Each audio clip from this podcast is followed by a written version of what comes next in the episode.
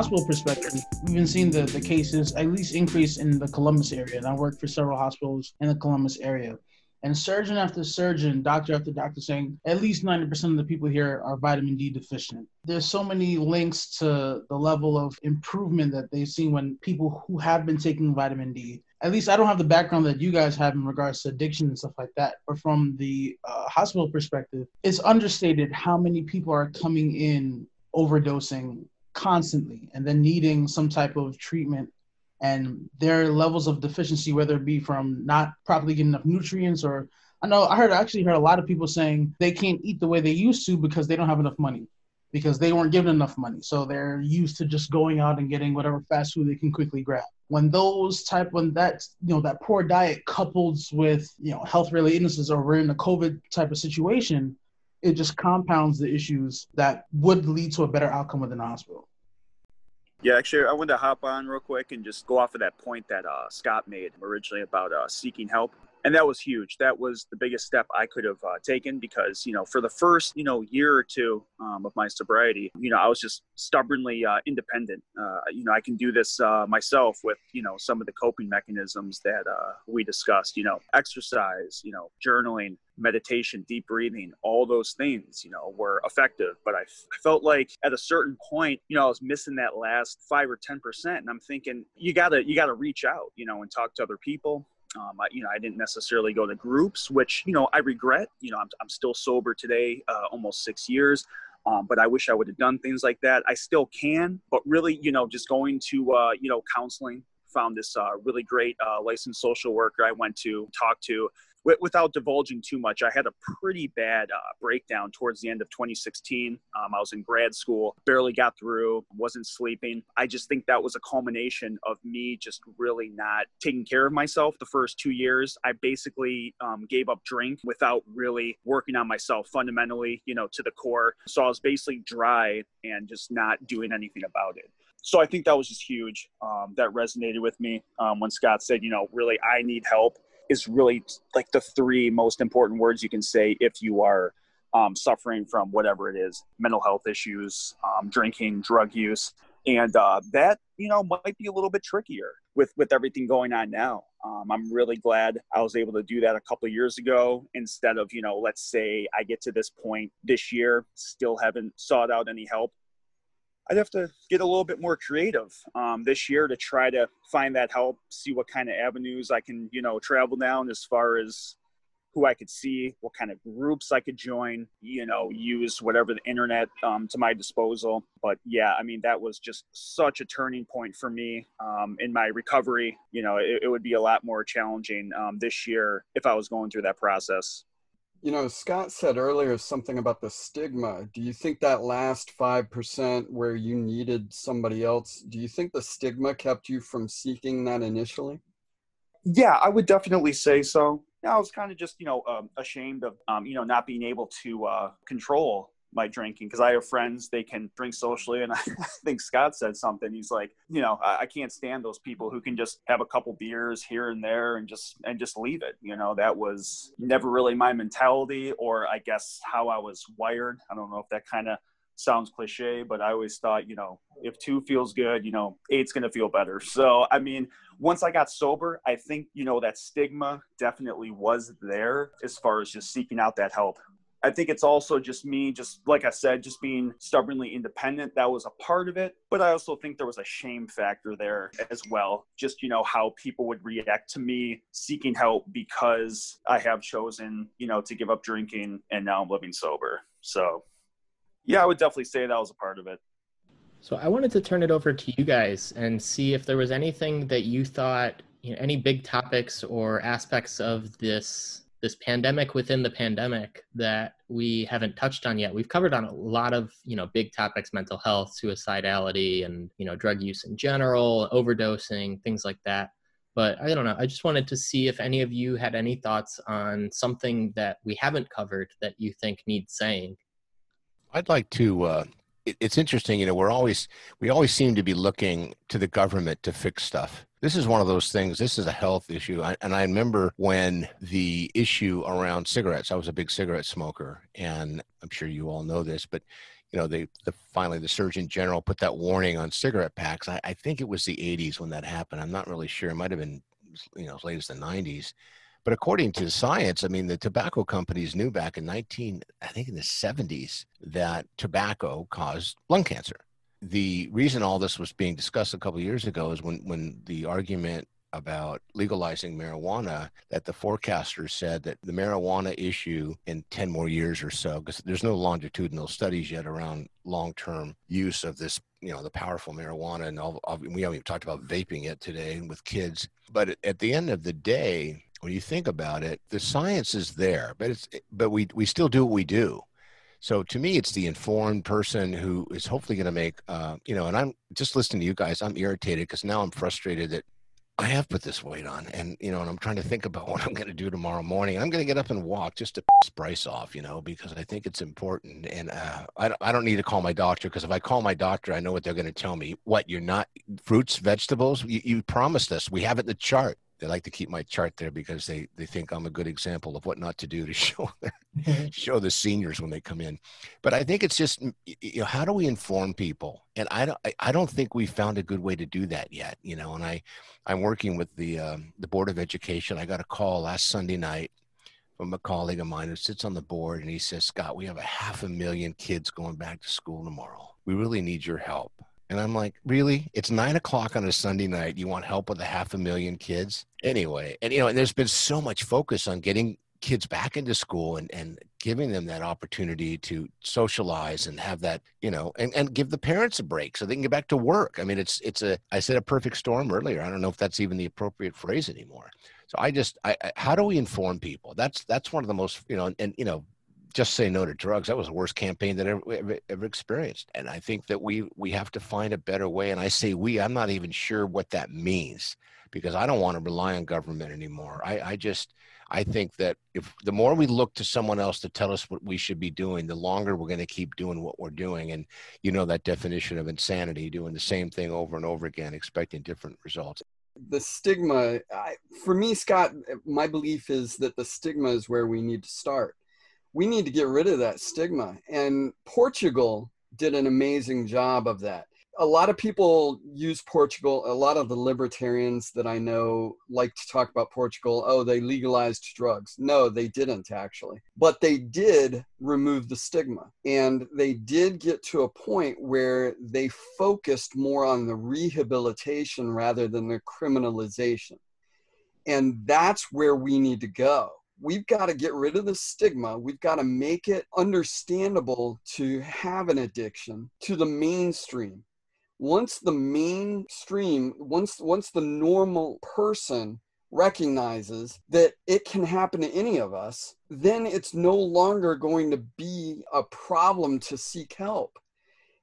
It's not about putting out a just say no players or a just say no campaign I I actually bought into that growing up, and for me, it did make a difference. I liked being a part of that, but I was the anomaly. The truth is there. The, the numbers are there. It never worked for the for the masses. It didn't work. You're right, Scott. But the fact is, none of that is going to make a difference if somebody is over here in the corner saying, "Yeah, I don't want anybody to know." We need them to be able to say, to be able to raise their hand and say, hey, you know what? I, I think I might actually have that problem that, that everybody's talking about. Bryce, finish the story. What was the outcome in Portugal? Because I, it's funny, I was thinking about that earlier. But what was the outcome when they did all that? I don't have the numbers in front of me. It was many years ago that I looked at it, but I, I do know that they had a tremendous success in changing the addiction to the point where people were rehabilitating and not just trying to go around the corner and hide. The numbers I've read is they reduced substance use disorders by almost 30%. So if you think about that 15% in our, our country and 30%, you know, four and a half, almost 5% or five points, that would be, you know, you're talking about what, 5% of the, of the population. What is that? I don't know, uh, 15 million. Yeah. 15 million less people that would have the issue just based on that, you know, this well, that's not the wrong number, but imagine if we could drop it by a point. And so, no, they were very successful. And I've heard a lot of different people, you know, from scientists to the professors who study this, that if we could do something like that, but and what is it? Our the U.S. has something like four percent of the population on the planet, and we consume something like seventy percent of the illicit drugs in the world. So that would be an interesting paradigm shift, and I would I would venture to think that if we tried something like that, we would we would have to be prepared because the first couple of years people would take advantage of it. But at the end of the day, I mean, um, again, I, I I ran a nonprofit. I worked with people coming out of jail and prison, and probably close to seventy percent of the people who got arrested in our country in the last twenty years, it was behind substance abuse, whether the distribution of, or the drug seeking of, or the consumption of. And we have these people in prison who, you know, they're not getting any help, and when they come out, they have the same needs when they went in. The difference is they suffer from a higher level of criminogenic thinking. So I think our, our prison system's starting to shift a little bit, but you know, the fact that we have some interesting controversy at leadership level right now in our country. And um, we have a congressman coming on to our uh, event next month, SOAP, we call it Society of Addiction Professionals. And I bring these people around because I want them to hear from the providers you know exactly what you just said. You know what can you do to help us if nothing else and how can we help each other? And the disenfranchisement of legislative leaders unless there's someone you know like uh was it patrick kennedy you know who's who's experienced it and i was just on a zoom call with the mayor of boston who openly talked about his recovery um, and that's starting to happen now. We didn't see that 10 years ago. You wouldn't see public figures and now all these movie stars eminem just you know announced that he got 12 years and that was on social media and i can't remember some of the others that have come out recently but it's it's uh, it's starting, but it's so slow. The, the my opinion, extrapolate the data over the next ten years, it's gonna you know we may have a maybe a half a one percent improvement, but to me that would be tremendous when you look at our population and the morbidity rate. But you're right, the stigma unfortunately is not going to change very easily. There was somebody just on the news the other night talking about you know that's ridiculous. They just need to stop you know, if, if, it was that easy, we would. I mean, it's an allergy. I mean, I can't drink because I'm allergic to alcohol. I think it's Robert Downey Jr. who says it best. Whenever I did cocaine, I always broke out in handcuffs. you know? Um, I was hoping, you know, on this topic of normalizing it and increasing awareness and education on the the fact that addiction isn't just solely a choice and isn't just something that well you can just stop and and things like that um, Kent, I was hoping that you could give just a kind of broad, brief overview of the brain side of addiction and the impacts that it has on your brain and why the brain model of addiction has come up and is evidence based and fairly substantiated at this point. Well, I think the brain model of addiction, you know, the notion that addiction is a brain disease it was really a notion that Alan Leshner championed about 25 years ago when he was head of the National Institute of Drug Abuse, in part to combat stigma, in part to combat stigma. You know, the notion that it wasn't a moral failing taking of drugs, but that there were identifiable changes in the brain, which there certainly are. Today, there are some critics of the brain disease model who say that there's a stigma attached to having a brain disease and so they would like to get rid of that idea for that reason but that's that's another issue in, if we think of brain models of addiction, there's actually several models of addiction, competing theories. Um, there's, there's no question that taking drugs of abuse changes brain dopamine system, suppresses dopamine receptors and suppresses opioid receptors, the withdrawal bases and the um, the tolerance bases. This is really a, a, big a big part of it. But that was the original brain disease model, and and the problem with it is that it's clear that addiction doesn't go away when withdrawal goes away. If you stop taking drugs, the the brain, many of the brain changes that accompany heavy use. They begin to recover many of those changes, yet the addiction doesn't necessarily go away. So, the debates today, there's arguments in addiction neuroscience um, whether it's to be thought of as a kind of a, an intensified habit, because there are habit brain systems that um, drugs act on, the dorsal striatum, or whether it's thought should be thought instead of a kind of craving. And our incentive sensitization theory always has suggested that it was a kind of craving. It's a kind of craving that any of us could have for things like food if we were starved enough. But in addiction, the neural sensitization changes sort of create this starvation type appetite specifically for drugs and creates that same kind of situation that we would all be in if we were starving and craving food. If an addict can crave drugs in this way, then it creates a situation I think that could call forth sympathy. You know, I think that's the hope in the brain disease model that uh, stigma could be replaced by a kind of sympathy. But there are debates. Yeah, I think that it's definitely been a heated conversation for a long time about whether or not addiction is a disease and everything. I remember when we had, I'm blanking on what class it, I think it was abnormal psychology. Yeah, abnormal psychology. I remember. And uh, I think it was cognitive, cognitive um, neuro as well. Mm-hmm. Yeah, it came up in both of those. And I remember in, especially in abnormal psychology, they asked specifically, she pulled the class basically and asked, Do you think addiction is a disease or not? And it kind of surprised me the number of students in the class that sided with it not being a disease and even after we discussed it at length in the class and you know and talked about both sides of it that there was still a, a substantial segment of, of the class that didn't agree. And I think that you see that on a large scale in, in the country, right? That these are people that even in a college psychology class, you see this split. I'd imagine the general public, that split is even larger. Well, only to be fair to the anti-brain disease folks, I mean there are there are legitimate arguments that they make, um, such as that uh, being an addict, it's it's not compulsive in the sense that it, it can never be controlled. Um, it, it is still subject to punishments and incentives and such, um, but that's the nature of craving. It's that's the nature of compulsion.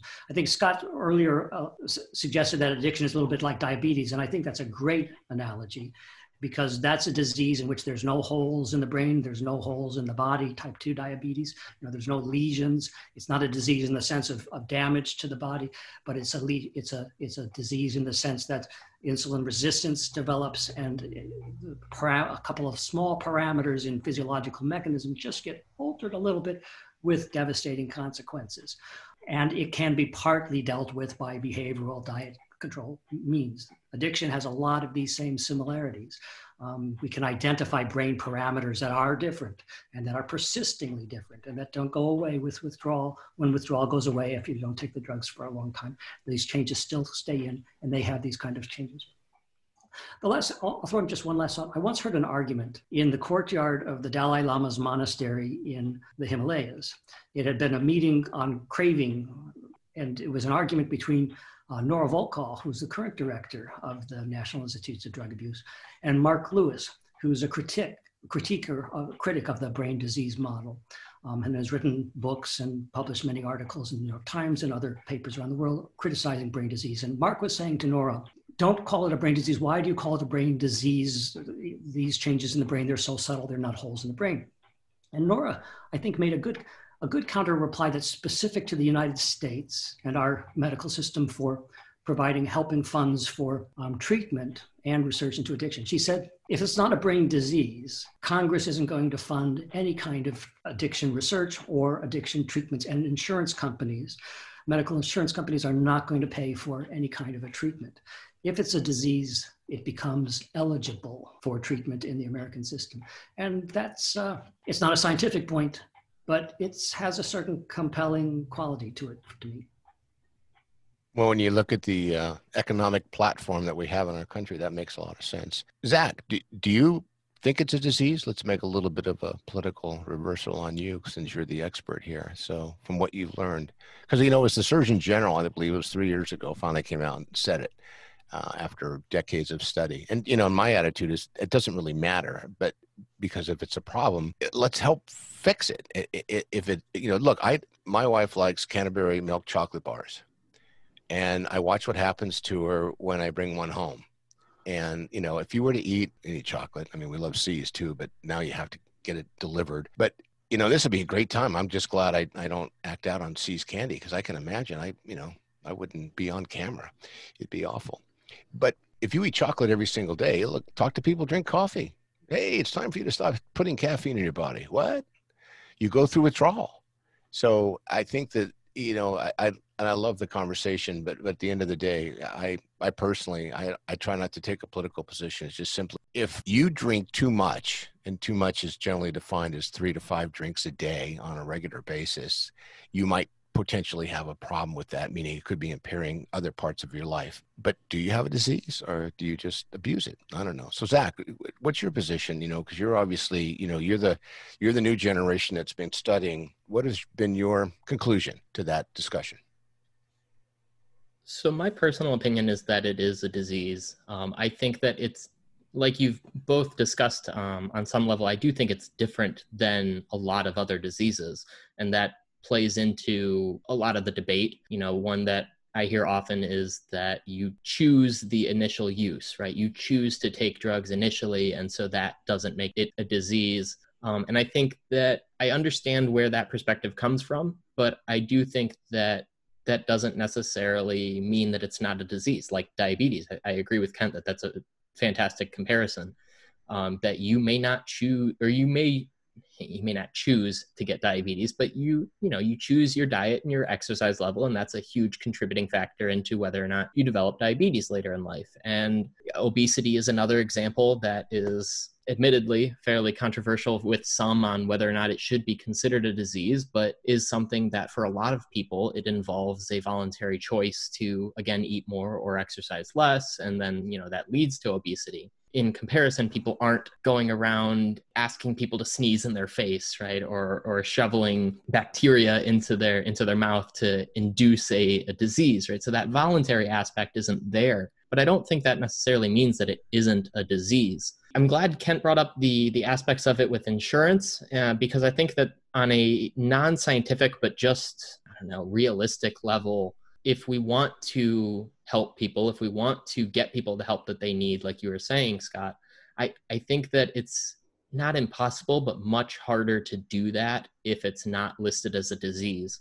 This has come up uh, with mental health in general, too, you know, that the kind of double-edged sword of stigmatization of you know labeling something like depression or anxiety or any of these things a disease or a disorder because on the one hand it stigmatizes it and leads to potentially negative associations with the person you know if, if they think that oh well now there's quote unquote something wrong with me that I have this diagnosable disorder or this diagnosable disease. But on the other hand, it allows them to get treatment. It allows them to get help you know, because insurance companies aren't going to pay for it if it's not. So, yeah, I guess broadly, my stance is that it is a disease. I know that it's different from many other diseases, and there's still a lot of research that needs to be done to better understand it. But yeah, I think that personally, I would consider it a disease.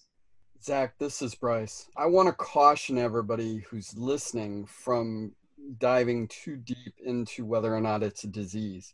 And here's why medically and and with the government yes it's a it's a big question and it needs to be answered eventually but when it comes to addiction and whether or not you have an addiction and whether or not you need to do something about it and how and what that is it, it doesn't matter whether it's a disease or not. You still have a problem and i'm not saying you do but if you do you still have an issue.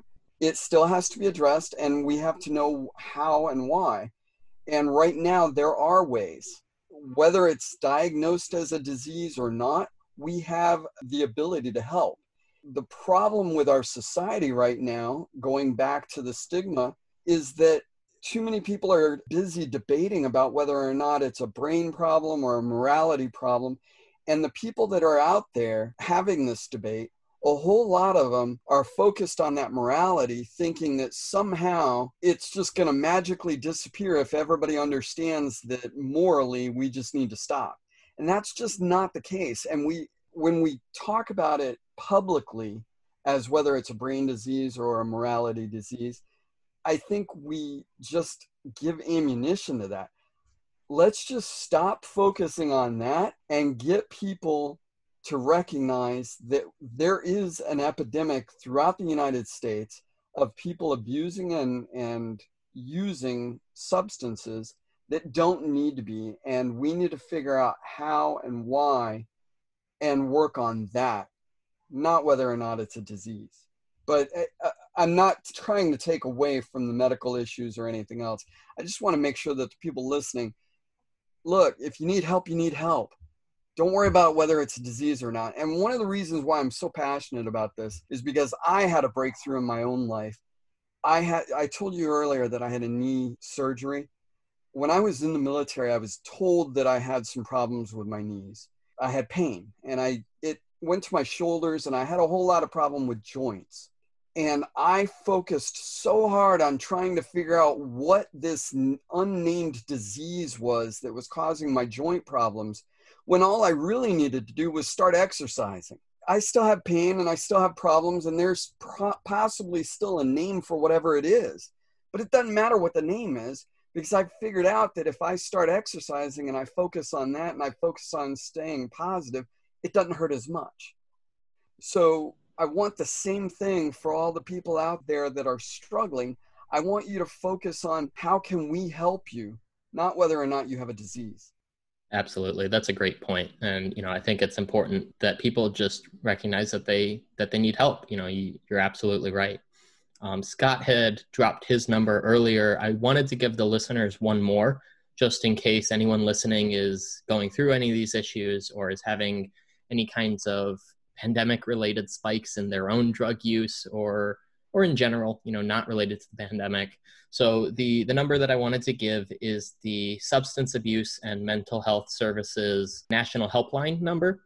And so basically if you call this number, you can get confidential help that's free from public health agencies and, you know, and help find some substance use treatment and information. That number, if anyone needs it, is 1 800 662 4357 and so that is another resource that listeners can can tune into and, and, give a call if you think that this is a problem that you have again regardless of whether or not it's a disease there are resources out there and it's important to seek them out. You know, mike had brought that up earlier that that is incredibly important. Well i think everyone at this point has brought up that it's incredibly important but because it is. While the discussion on whether or not it's a disease is important, especially from the scientific and the political side of things, um, I, I, absolutely agree with you that it's not it's not necessarily the most important thing when it comes to to getting people help. You know, I, I, I want to agree with that as well. I didn't know what it was for a long time. And when I went into treatment, you know, I, I didn't know anything. I just knew that I was depressed and when I drank, I wasn't depressed. And I that triggered something for me, you know. And when I people said, "Well, you need to stop drinking," I'd stop drinking and I'd start taking cocaine, you know. And you look at gambling, you know, and there's other things, and and uh, sex, the same thing for some people, you know. And there's all kinds of issues around food, but food we have to eat food we have to eat you know at the end of the day uh, it's that going back to that informed piece you know for example if somebody broke their leg you know there's no way they're going to go, oh, honey, let's get on YouTube and figure out what happened here, and we'll we'll fix it. No, you won't. You're going to go to the emergency department, and they're going to probably take an X-ray.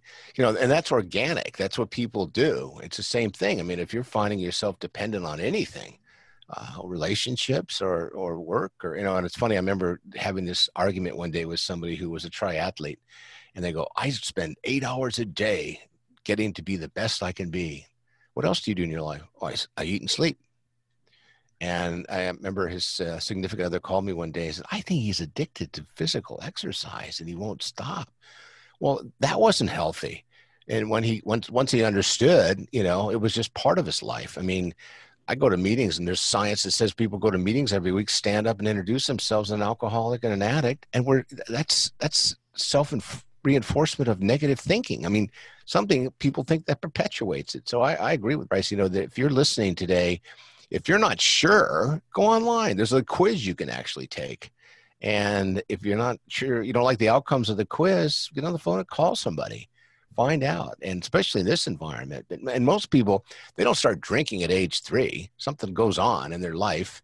And that's the untreated trauma. I mean, I've learned more about that in the last 10 years than I ever had my whole life. And people who suffer a catastrophic event, a loss of a family member, those things can contribute to a lot of behavioral health issues that, if not treated, will manifest itself in other ways.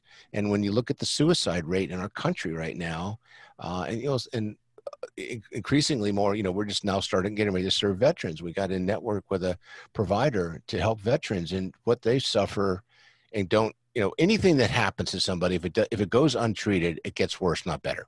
And you can't just flip a switch and go, I'm no longer going to feel sad. You know, I'm no longer going to feel depressed. It just doesn't work that way. The, the body, mind, and soul is not not made up. We talk about gut health in our treatment a lot, and that's you know, how do you feel good as a person? What does that look like? I can remember working with people coming out of prison, and we used to have guest speakers come in and go, "You folks, you need to go get an education." You got to go back to school so you can get a good job, you know. And they'd leave, and we decompress and we chat it down and debrief, and it was fascinating to hear from people go, I don't even know how to go to school and sign up. So we started putting people in a van, taking them over to the community colleges, hand holding them, going to the office, showing them how to grab an application, introducing them to the intake person. And then once you give people the tools, most people really appreciate it. Not only they appreciate it, they want to be independent, but they don't want to ask for help and i think that that to me is that to me is going to be one of the biggest stigma eradicators we can come up with and then making it easy for people to to ask for help. I mean our, our emergency rooms are full. And there in san diego you you know there's a wait line now for people that are overdosing and they're on medi-cal. They're subsidized by the county. And historically when they go there they're not given in they're stabilized. They give them three hours you know a little iv saline solution and maybe a valium and send them on their way. So we're not even treating it effectively, in my opinion. And I remember having an argument just last week with somebody about the difference between treatment and recovery. So I again, I liken it to other things, and there are a lot of different things that we're impacted by as, as a human race. And then then there's a hereditary piece. Our parents give us this or that. We're predisposed. It could be cancer. It could be diabetes. It can be you know stunting growth. It can be loss of hair. I mean, those things obviously don't kill you, but they affect people's self esteem and, and, they add to some of the shame based decision making processes. So, getting people informed and making it an easy conversation, it shouldn't be that hard to say. And I agree. It shouldn't, you know, is it a disease, not a disease? It comes up in conversation. And I personally, for me, I believe I have it. My folks had diabetes. There's cancer, skin cancer in my family. So I go to, the, you know, I go to the dermatologist, get checked out. I go to the dentist because I want to, you know, prevent it, make sure that I keep my teeth as long as I can. And I want to dance at my kids' uh, weddings. So that's why I practice some of the things I do. And again, you know, if I can get into, I don't think I'll ever do a triathlon, but you know, that's okay. I can watch the YouTube videos and uh, assimilate with them. So that's my two cents. I'm hesitantly hopeful that this pandemic will open up the conversation a little more on mental health in general, on addiction, and all of these things that we've been talking about. You know, they're, they're things that need discussing, they're things that need saying. And I think this pandemic has given us a great opportunity to bring these issues to light and to talk about them more openly and more freely. Unfortunately, it hasn't been happening, you know, quite as much as it probably needs to, but but it has been happening more, I think, than it was pre pandemic, at least for some of these topics. And I'm hesitantly hopeful that that will continue and, and increase over time, especially as we learn more about these things. I wanted to turn it over to you guys again. I just wanted to give you one more opportunity to bring up anything that you think we've missed, anything that you think needs saying that we haven't said. And in addition, if you have anything that you would like to plug as a thank you for contributing to the conversation, we want to give you the opportunity to do that. And so, and if not, then that's okay too. Well, I'll go because I have to go make dinner and I was going to have a chicken sandwich, Bryce, but I'll take the bun and I'll save it for tomorrow. anyway, Scott H. Silverman, please call me. And uh, one of our, uh, your guests tonight, when the guys are on with us, uh, give me a call. Let's talk about that you know your, your future thinking about what's next if i can be of service and i can always be reached at 619 993 2738 or you know, yourcrisiscoach.com. You can always reach me there. Just Google Scott H. Silverman. And for your listeners, I, you know, I, I dare people to call me. Uh, and I put my number out publicly all the time, and I'm an SME here in San Diego. And my first book was called uh, "Tell Me No, I Dare You," and it was written about how to go from no to yes. Because you know, when you grow up and you're told you can't this or you shouldn't that, or you're not smart enough or not tall enough, that contributes to some of the shame-based issues that some of us just you know we adopt. And and I learned in my study with my book that 70% of the people that are told no, they stop there the other 30% will try to, you know, pivot and make a paradigm shift, but only 10% of those will actually go forward with their, you know, their dreams, wishes, and, and hopes. So I really hope that people will call and realize that, you know, this issue we're discussing, it's treatable. there's hope and there's help out there. And I'm willing to do whatever I can to be part of the conversation. And, you know, I had a busy couple of weeks and I didn't have to do this today. And I'm, I'm really honored to be part of it because I think it's important to have the conversation and know that, you know, I can be a resource for anybody, family members, those who don't understand it, employers, kids. Again, 619 993 2738. And I, uh, I dare you to call me. I do, or text me.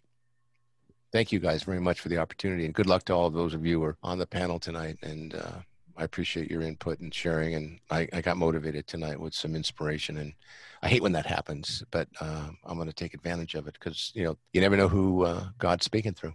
Thank you. Absolutely. Thank you, Scott. Thanks for joining us and for offering your your expertise and your perspective on all these issues. I'll share. This is Bryce. I mentioned it earlier. I own a travel agency. One of the reasons why I own a travel agency, in many ways, the primary reason, when I left the military, I was lost and I went into a deep depression. I didn't leave of my own accord. I was medically discharged, so I didn't plan to leave. And like many other veterans, I struggled to find myself. I the military was everything to me and I didn't know anything else. It took me many, many years to understand that one of the things that was missing the most was change. In the military, there was change all around me all the time, especially with me being in the Navy. I was sailing around the world. I finally found that through personal travels and studying abroad when I went to school. And I recognized that that was what I needed for me. That escape, getting away periodically, allowed me to come back home and refocus. So for me, I had to get away and then I could come home and I could get back to work. So I, I ended up opening a travel agency when the opportunity came, and I bought a cruise planners franchise, more than 25 years old, fantastic company. I own the website www.foodandwinecruiseplanners.com. And I know that's not necessarily appropriate for an addiction podcast, but you know, alcohol is something that a lot of travelers do like. So we do talk about that. I would encourage you, though, that if you ever do need to go for travels and you need somebody who understands, don't hesitate to contact us. My wife and I run the agency together. All you have to do is mention that you're in recovery, and we will take care to make sure that any place we send you is going to be appropriate. And we're not going to encourage you to go places where you might struggle with your addiction. The one other thing that I would tell you is if you do want to just kind of virtually escape, we do a podcast of our own. It is uh, listed at the top of the website. You just have to click on podcast. It's called Travel Tuesdays for Foodie Fans. Again, my name is Bryce, and uh, my phone number is 407 454 6336. Thank you. Great. Thanks, Bryce. And thank you, uh, thank you for joining us tonight and for offering your your expertise and your perspective. It was super valuable and, and great. I have nothing to add really, except that it's been interesting to listen to the panel members. Uh, thanks, Zach, and good luck to anyone watching.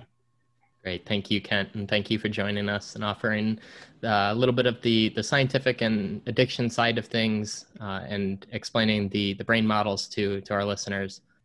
I'll, throw a couple things out there. One, uh, Bryce, I lied. I'm going to have a chicken sandwich. I'm sorry. I thought about it. I'm going to have the bun.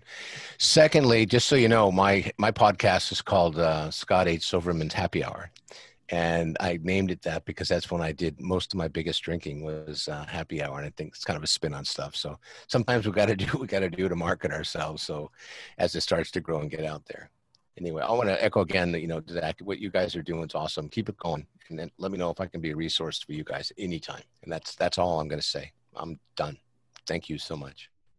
Thanks for having me on, Zach. Again, was really uh, you know informative. Uh, it was great listening to all the uh, all the panel members. Uh, gave me some things to uh, you know think about, and I really want to follow up the disease uh, conversation, but that'll be for another time. Um, just because I'm really curious about how all these dynamic factors kind of take play as far as like um, you know genetics social cultural you know things like that but that'll be a um, follow-up discussion uh, another time with you uh, with you neuro guys um, but no it was it was uh, good to be on. And, uh, you know, I just want everyone to, uh, you know, take care of themselves uh, during this time as we move forward.